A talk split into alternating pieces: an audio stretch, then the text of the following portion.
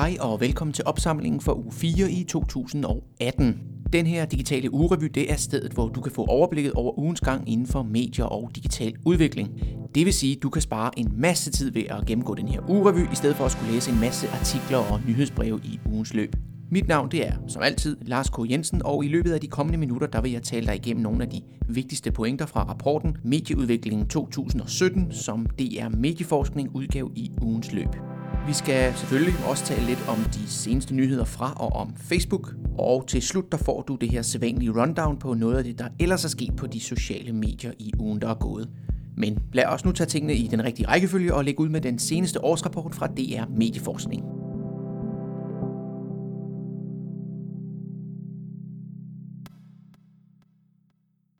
Og i den her rapport, der kigger de tilbage på medieforbruget i året, der er gået herhjemme. Du kan enten læse rapporten som enkeltstående artikler inde på DR Medieforsknings hjemmeside, eller du kan hente hele rapporten som en pdf. Den er på 68 sider. Du kan blandt andet læse, at der er flere, der bruger podcasts. Tallene for sidste halvdel af 2017 viser, at 15% af danskerne bruger podcasts ugenligt. Det overrasker nok ikke, men det er især de yngre, der lytter med. Således er 16% af teenagerne og 25% af de 20-39-årige bruger nemlig podcasts ugenligt. Tallet er så til gengæld kun 5% for dem, der er over 60 år. 60% af de her podcastlyttere de er under 40 år, og 9% af dem har rundet de 60. De stærkeste spillere på det danske podcastingmarked, det er selvfølgelig DR selv, og så er det Radio 24 /7. Det bekræfter det, som man egentlig allerede godt ved, nemlig at taleradio er det format, der klarer sig klart bedst på podcast. Antallet af downloads af DR's egne podcasts, hvad enten det er noget, der tidligere har været i radioen eller udkom direkte som podcast, steg med 9% i året, der er gået. Derudover så er det her podcastingmarked herhjemme ved at modnes, skriver de i rapporten. Det skal forstås på den måde, at markedet ikke blot består af udsendelser, der tidligere har været i radioen, men også at andre spillere er kommet på banen, for eksempel Mediano med deres fodboldpodcast. 2017 det blev året, hvor de danske internetbrugere for første gang var mere online fra mobilen end fra desktop-computeren. 68% af os bruger dagligt internettet fra mobilen, mens tallet er 62% for computere. Kigger man på tidsforbruget for de her to, så ligger computerbrugen på lige under en time om dagen, mens mobilbrugen er på mere end en time. I rapporten der kan du også læse, at online annoncering er i kraftig vækst, men at den først og fremmest tilfalder Facebook og Google. Den tendens kan du i øvrigt læse meget mere om i min opsamling fra uge 49. Her kan du læse, at Google og Facebook sidder på intet mindre end 84% af det globale marked for online annoncer. Rapporten den fortæller også, at de unge mediebrugere i højere grad end resten af befolkningen forventer, at medietilbudene er personaliseret. Det vil altså sige, at de bliver tilbudt indhold, der enten er relateret til noget, de allerede kender, eller som er baseret på kendskab til den enkeltes interesser, for eksempel som det kendes fra blandt andet Netflix. Her der har medierne naturligvis den udfordring, at de på en gang skal vise brugerne relevant indhold, som især de unge beder om, men samtidig skal man også sørge for at udfordre deres synspunkter og at undgå at skabe filterbobler og ekokammer.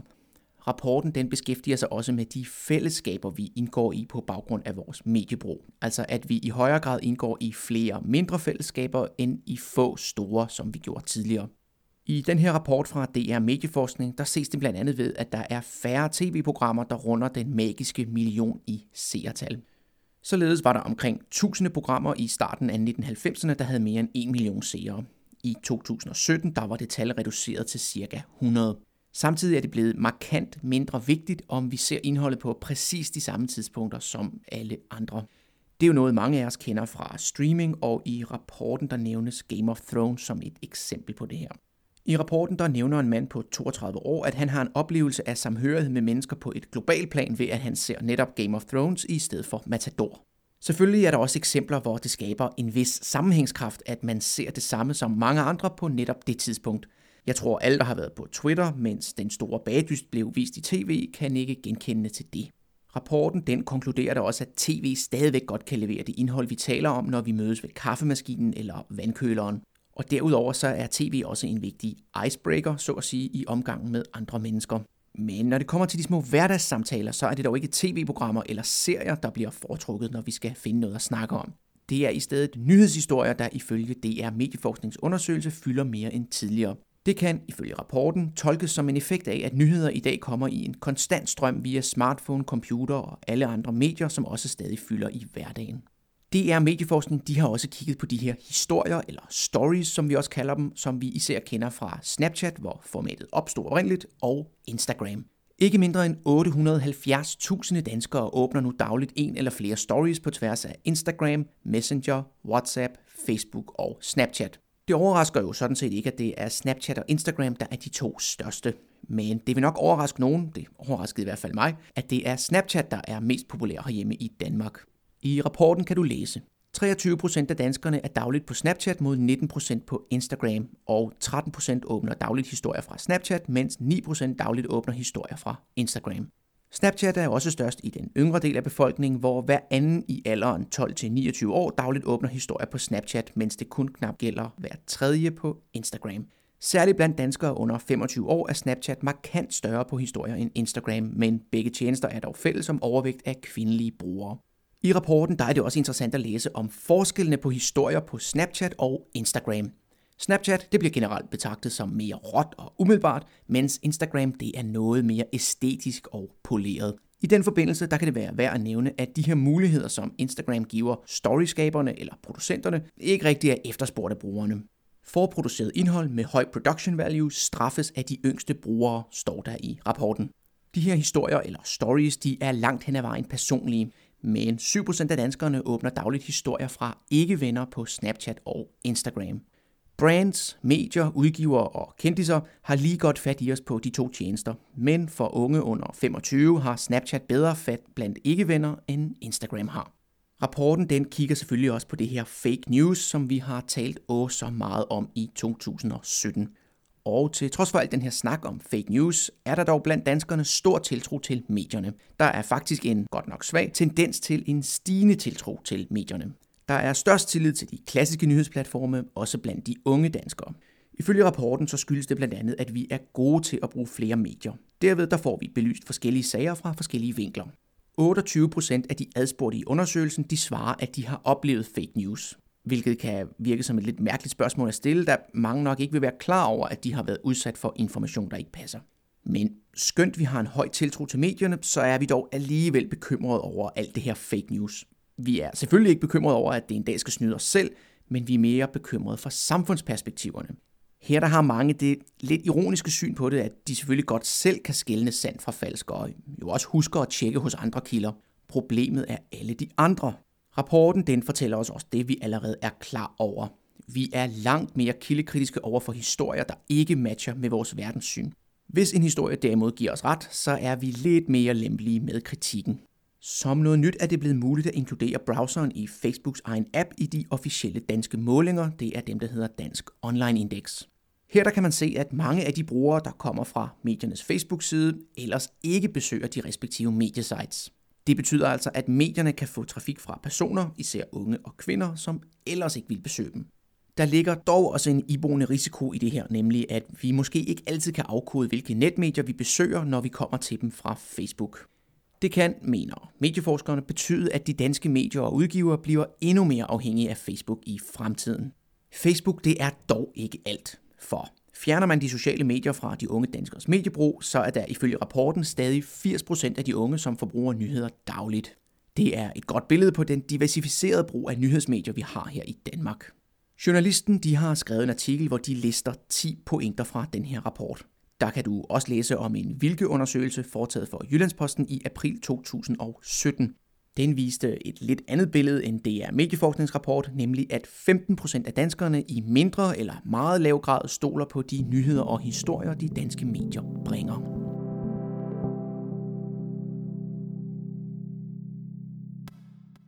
Som du nok ved, så sker der rimelig meget på og omkring Facebook i øjeblikket. Derfor der har jeg valgt at pille Facebook ud af det her faste rundown på sociale medier i denne uge. Simpelthen fordi der er så meget gang i den. Vi ligger ud med Rupert Murdoch, der mener, at Facebook skal betale penge til troværdige medier. Det skal de, mener han, fordi de her medier de med deres indhold er med til at give værdi for Facebook og deres brugere. Den udmelding den kommer i kølvandet på Mark Zuckerbergs seneste opdatering, som du kan læse mere om i opsamlingen for uge 3. Her forklarede han, at man vil bede brugerne vurdere, hvilke medier de stoler på. Murdoch han får dog kritik fra Tony Hale, der er CEO for Scroll, som er et startup, der vil gøre journalistikken mindre afhængig af annonceindtægter, og tidligere CEO for analysefirmaet Chartbeat i en artikel hos Business Insider. Hale han argumenterer blandt andet, at kabel-tv, som var et af Murdochs eksempler, har nærmest intet til fælles med distribution af indhold via sociale medier. Som sådan er der bestemt ikke noget nyt i, at nogen mener, at de store teknologifirmaer skal betale penge til de medier, der laver indholdet, der er med til at gøre teknologien og platformene værd at bruge. Tilbage i 2010 der foreslog Socialdemokraternes Mogens Jensen en såkaldt Google-afgift, som blandt andet Computerworld skrev om. Citat start. Han mener, at Google og andre søgemaskiner bør betale for den information, som de tjener deres penge på, og giver som eksempel, at Google har aftalt med forskellige organisationer at kompensere for indhold, som de bruger til nogle af firmaets tjenester, eksempelvis Google Books. Det er et forslag om en afgift på Google og andre søgemaskiners omsætning. Når man søger på Google, tjener de penge på indhold, som de ikke betaler for. Vi vil gerne have, at de skal bidrage til finansieringen af det, som de tjener penge på. Men vi vil først tage stilling til, om vi skal indføre afgiften, efter vi har fået en redegørelse, siger Mogens Jensen. Citat slut. Det her med at forlange, at Facebook skal betale til medierne, det kan hurtigt blive en risikabel vej at gå. For hvad forhindrer så internetudbyderne i at forlange penge fra medierne for den her fantastiske distribution, de stiller til rådighed for dem? Zuckerberg han forklarede i sidste uge i den her tidligere nævnte opdatering, at nyhedsmedierne pt. fylder 5% af newsfeedet hos brugerne. Den andel den falder med en femtedel og vil være på 4%, når ændringerne på Facebook er slået igennem. BuzzFeed de har fået fingre i det spørgeskema, som Facebook vil bruge til at få brugerne til at vurdere mediers troværdighed. Og spørgeskemaet det består af, og hold nu fast, to spørgsmål. Jep, du hørte rigtigt. To. Det første spørgsmål det er, om man genkender de følgende websites, og derefter bliver man spurgt, hvor meget man stoler på dem. Skalaen den går fra slet ikke til fuldstændigt. Det her umiddelbart lidt mangelfulde spørgeskema, det møder der også kritik flere steder i mediebranchen. Niemann Lab de skriver dog, at skønt der kun er to spørgsmål, så er det ikke helt så simpelt, som det lyder. Facebook har jo som bekendt et hav af brugerdata, de kan bruge sammen med besvarelserne. Facebook-eksperten John Loomer han forudser endnu en stor ændring i Facebooks newsfeed. Man kan selvfølgelig sige, at der er ret god sandsynlighed for flere ændringer, når man kigger på, hvor flittig Facebook har været med ændringerne tidligere. Men jeg tror nu alligevel, at han har en pointe. Hans argumentation det er nemlig, at mange markedsføringsfolk ikke vil tage de her nye ændringer til sig, og i stedet for at give Facebook skylden og forsøge at masse sig igennem Facebooks algoritmer alligevel. Det vil, skriver John Loomer, føre til endnu en ændring fra Facebooks side for at holde styr på newsfeedet. En af dem, der er ramt af Facebooks seneste algoritmeændringer herhjemme, det er satiremagasinet Rokokoposten. Sitet det rækker nu ud til følgerne for at fastholde rækkevidden, skriver MediaWatch. Facebooks såkaldte Vice President of Global Communications indrømmer nu, at Facebook ikke har gjort det godt nok i året, der er gået. Vi har overinvesteret i at bygge nye oplevelser og underinvesteret i at forebygge misbrug, siger han blandt andet ifølge VentureBeat. The Washington Post de har en længere artikel, hvor de gør status på nogle af de problemer, som Facebook står i i øjeblikket. Den artikel den giver dig også en gennemgang af nogle af de udfordringer, som Facebook har stået over for i løbet af de seneste år, også før den her fake news-bølge ramte. Der er dog også solskinshistorier omkring Facebook og medierne. For eksempel chefen for newsfeedet, det er ham, der hedder Adam Mosseri, som ifølge Digiday er populær blandt mange udgivere. Han får blandt andet ros for, at han ikke bare er endnu en PR-fyr, og så nyder medierne, at han kommer dem i møde og er til at snakke med, og at han er placeret højt i Facebook-hierarkiet. Reuters de skriver, at Facebook snart vil gøre det lettere for os brugere at håndtere den data, som Facebook har om os. Det skyldes, ikke overraskende, den kommende persondataforordning. Facebook de har været ude at købe firmaet Confirm, der kontrollerer, om online identifikationspapirer er ægte. Ifølge Ritzau der ses købet som et led i Facebooks kamp mod annoncer på platformen, hvor man ikke rigtig kender afsenderen godt nok. Jeg kan give et hint. Rusland.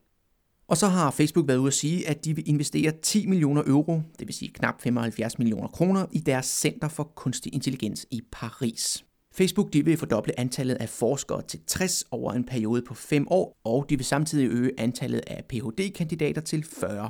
Det her center det åbnede tilbage i 2015. VentureBeat de skriver, at Google også er med. De vil åbne et nyt AI-laboratorium i Paris med fokus på helbred og miljø.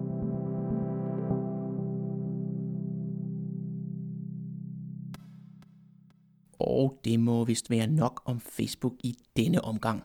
Lad os kigge på, hvad der ellers er at snakke om fra de sociale medier og platforme. En ny undersøgelse viser, at kun 24% af britterne stoler på sociale platforme som Facebook, Twitter og Instagram. MediaWatch, der citerer en Guardian-artikel, skriver blandt andet.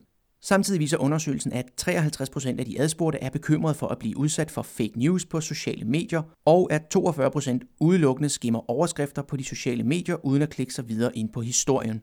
Flere end 6 ud af 10 britter er desuden bekymrede for, at sociale medieselskaber ikke er lovmæssigt reguleret godt nok. Citat slut. Quartz de har også skrevet om undersøgelsen, og de fortæller blandt andet også, at folk i højere grad stoler på eksperter.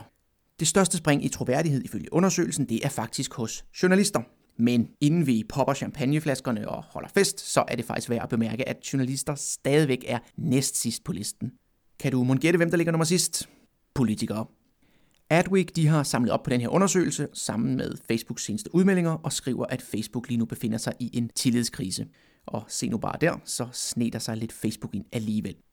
Alle, der nogensinde har læst de her kommentarer på YouTube, de ved, at stemningen hurtigt kan blive dårlig. Ja, den kan faktisk blive rigtig hadsk. Det samme det sker meget hurtigt på Twitter og andre steder. Men der er dog godt nyt, for de her sociale medier de er faktisk blevet hurtigere til at behandle klager, skriver MediaWatch. Mere end to tredjedel af indberetningerne fra brugerne bliver nu behandlet inden for 24 timer. I maj 2017 der var det kun halvdelen. De her tunge drenge de gør det dog ikke helt af sig selv. De er blevet presset af blandt andet EU. BuzzFeed de skriver i øvrigt også, at YouTube nu vil nedsætte nye teams til at sætte hurtigt ind over for upassende indhold. Og i øjeblikket, der kan man jo næsten ikke sige YouTube, uden også at sige Logan Paul. Vi taler selvfølgelig om YouTube-stjernen, der dummede sig gevaldigt og uploadede en videooptagelse med en person, der havde begået selvmord i Japans såkaldte selvmordsskov. Det førte til strammere regler fra YouTube, og Paul blev smidt ud. Alt det her, det kan du læse meget mere om i opsamlingerne fra uge 2 og 3. Nu er han så tilbage på YouTube, skriver TechCrunch, og hans første video handler om selvmord, men dog med en noget anden vinkel. Snapchat de har tidligere udmærket sig ved, at man kun kan se Snapchat-indhold i Snapchat-appen. Det ser dog ud til at være ved at ændre sig. Variety de skriver nemlig, at Snapchat nu vil lade udvalgte brugere teste en funktion, hvor de kan dele nogle af deres offentlige stories på web. Det vil altså sige, at de kan blive set af folk, der ikke har Snapchat-appen installeret. Snapchat de har til lejligheden bygget en player, som skal vise de her stories inde på snapchat.com. Nu vi har fat i Snapchat, så kan du også læse om fitnessmagasinet Self, der når flere unikke brugere via netop Snapchat end deres egen hjemmeside. Stillingen lige nu den er 8 millioner på Snapchat imod 6 millioner på websitet, skriver DigiDay. Og så lader det til, at de sociale platforme de låner fra Snapchat med arme og ben. Twitter de arbejder nemlig angiveligt på en ny Snapchat-agtig funktion, der skal gøre det lettere at dele video på platformen, skriver Bloomberg. Værktøjet det er dog endnu et stykke tid fra at være færdigt, og meget kan ændre sig endnu, siger rygterne. Og så ser det min sanden ud til, at vejen er på vej tilbage. Til dem, der ikke lige kan huske det, eller ikke var der, så var vejen det her Twitter-ejet firma, der gjorde det muligt at optage ganske korte videoer på maks 6 sekunder, som man så kunne afspille i loop, altså igen og igen og igen og igen. Dengang der betragtede man det lidt som et bud på en næste generation af de animerede giffer. Men de her animerede giffer, de er her altså endnu, og Instagram de har netop bekræftet, at det bliver muligt at tilføje animerede giffer til de stories, man producerer i appen, skriver Social Media Today. Det sker i et partnerskab med Giphy, som du helt sikkert er stødt på før, hvis du er bare nogenlunde flittig bruger af animerede giffer på andre platforme. Selv samme Social Media Today de anbefaler dig i øvrigt syv dygtige virksomheder, som du bør følge på Instagram. Det drejer sig om WeWork, Oreo, FedEx, Nike, Audi, Gucci og GE.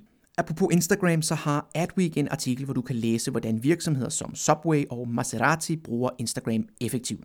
Det handler især om at fortælle historier om, hvordan dine produkter passer ind i folks liv. Social Media Today, igen igen igen, har også en artikel om, hvordan din virksomhed kan få mere ud af LinkedIn. Det handler blandt andet om video, selvfølgelig, website demographics og at udgive indhold på LinkedIns egen platform. Twitters Chief Operating Officer, der hedder Anthony Noto, og som af mange er blevet kaldt en af Twitters vigtigste chefer, forlader nu skuden. Han skal i stedet være chef for opstartsvirksomheden SoFi, der er en smart sammentrækning af ordene social finance. Umiddelbart så skal hans roller udfyldes af andre medlemmer i ledelsen, så det tyder altså ikke på, at Twitter har nogle planer om at hyre en ny COO. Det her skift, det kan du læse mere om hos TechCrunch. Det var lydudgaven af ugerevyen for denne gang. Hvis du har hørt noget, du gerne vil vide mere om, eller du gerne vil kigge på nogle af de mange andre historier, der er med i opsamlingen, så finder du som altid et link til hele opsamlingen i beskrivelsen af denne podcast-episode. Der kan du blandt andet læse om, at donationer er en god forretning for The Guardian, og at Financial Times vil give gymnasieelever gratis adgang.